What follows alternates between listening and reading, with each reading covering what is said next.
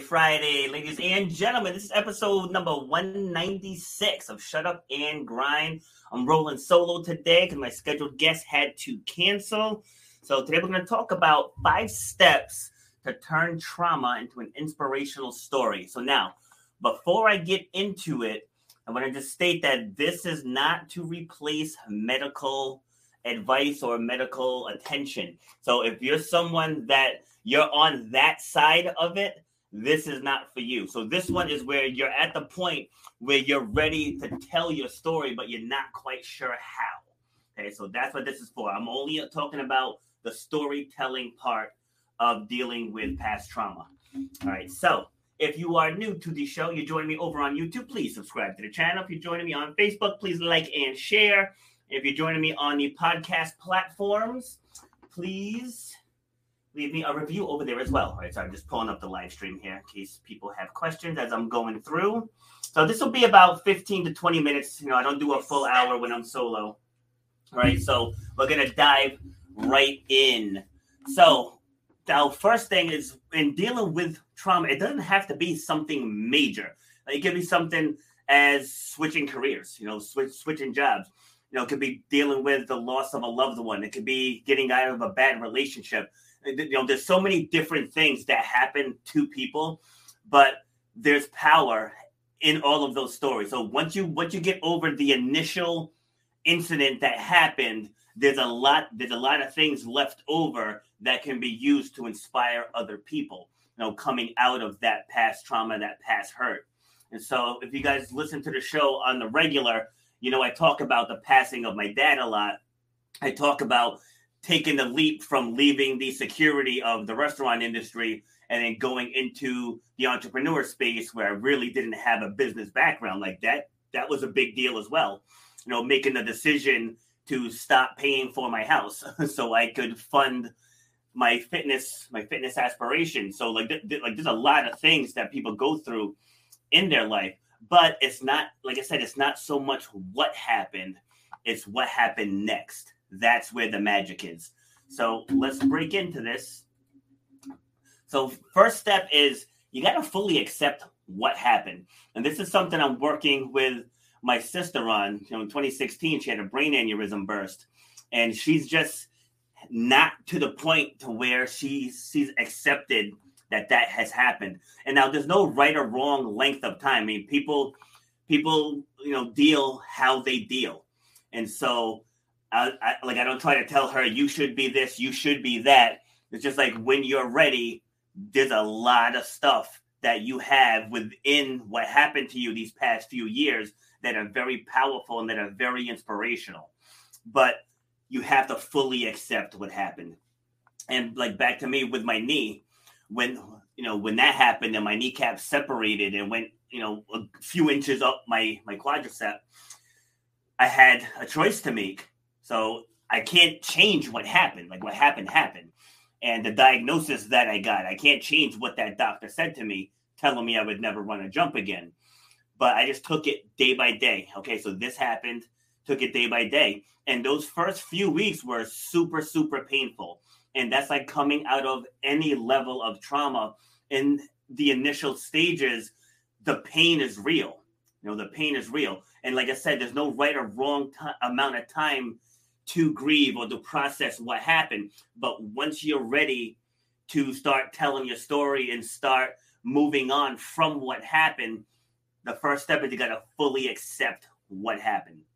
And the big thing is to not blame yourself. So I get that one a lot as I'm working with people is that they feel a lot of guilt over what what has happened and you know you, you can accept what happened and the, the biggest way to get over the guilt, and again, I'm talking to you from a storytelling perspective, like not from a medical perspective, is to write out exactly what happened. Like even if you don't share that with anyone else, just get get a journal, get a notebook, and just write out what happened. And more importantly, write out what you were feeling in those moments. Because it's in it's in those moments where things are going to start unfolding where you start seeing where the power is in that story.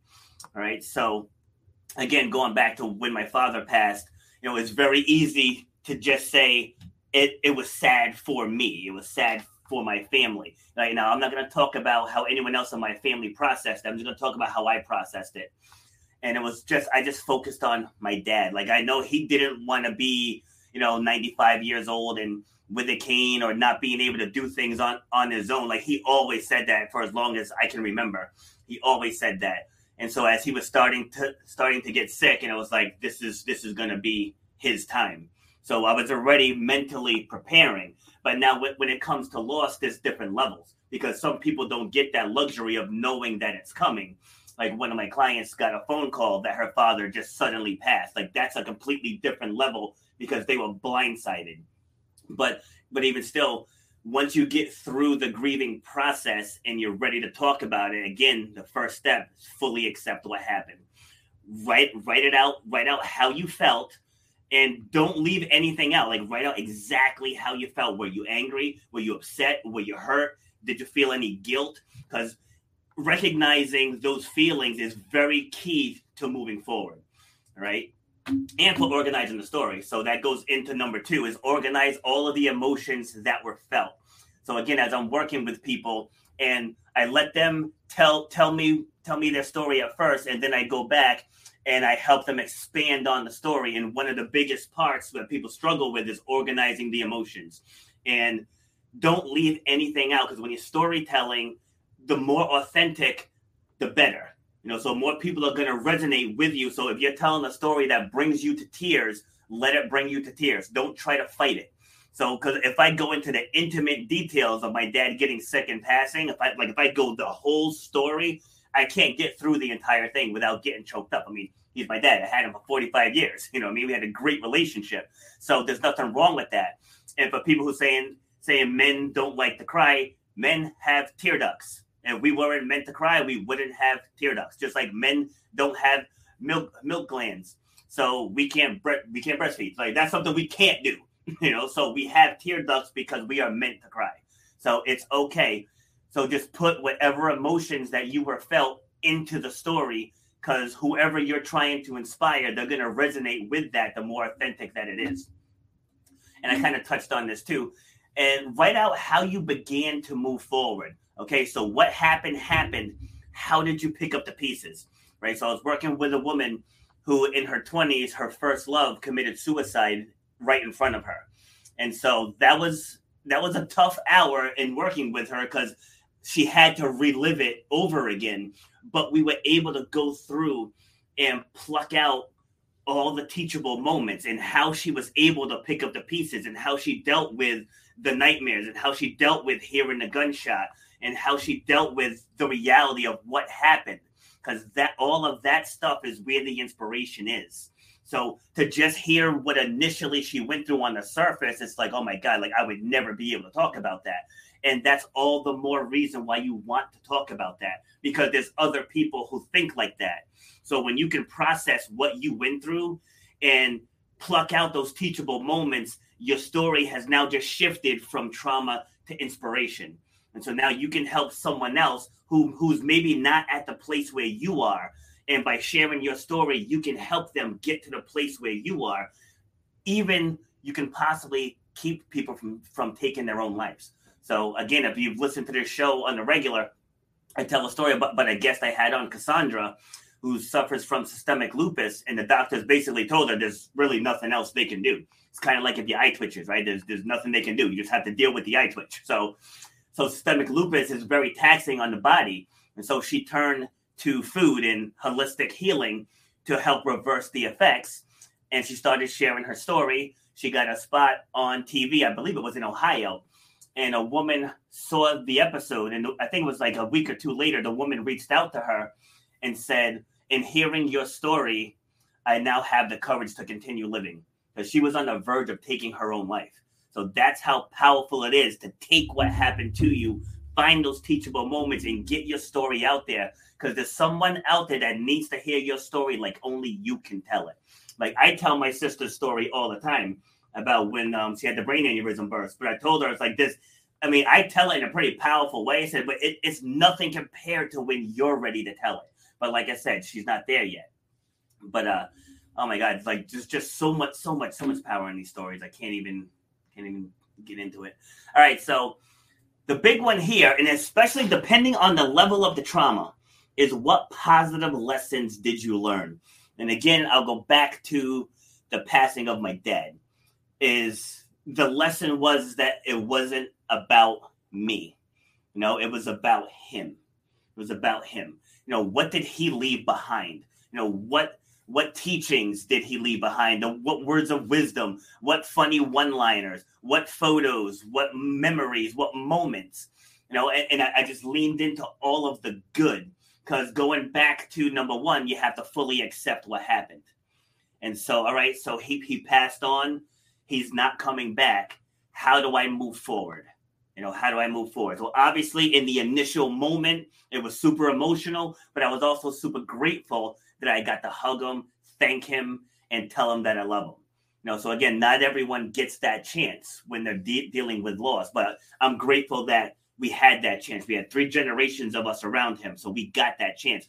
So it's very easy, and that I can't even say it's very very easy because uh, some of my siblings didn't take it the same way as I did. So I don't want to generalize, but for me and the way I processed it, it was easy to pluck out the positive lessons.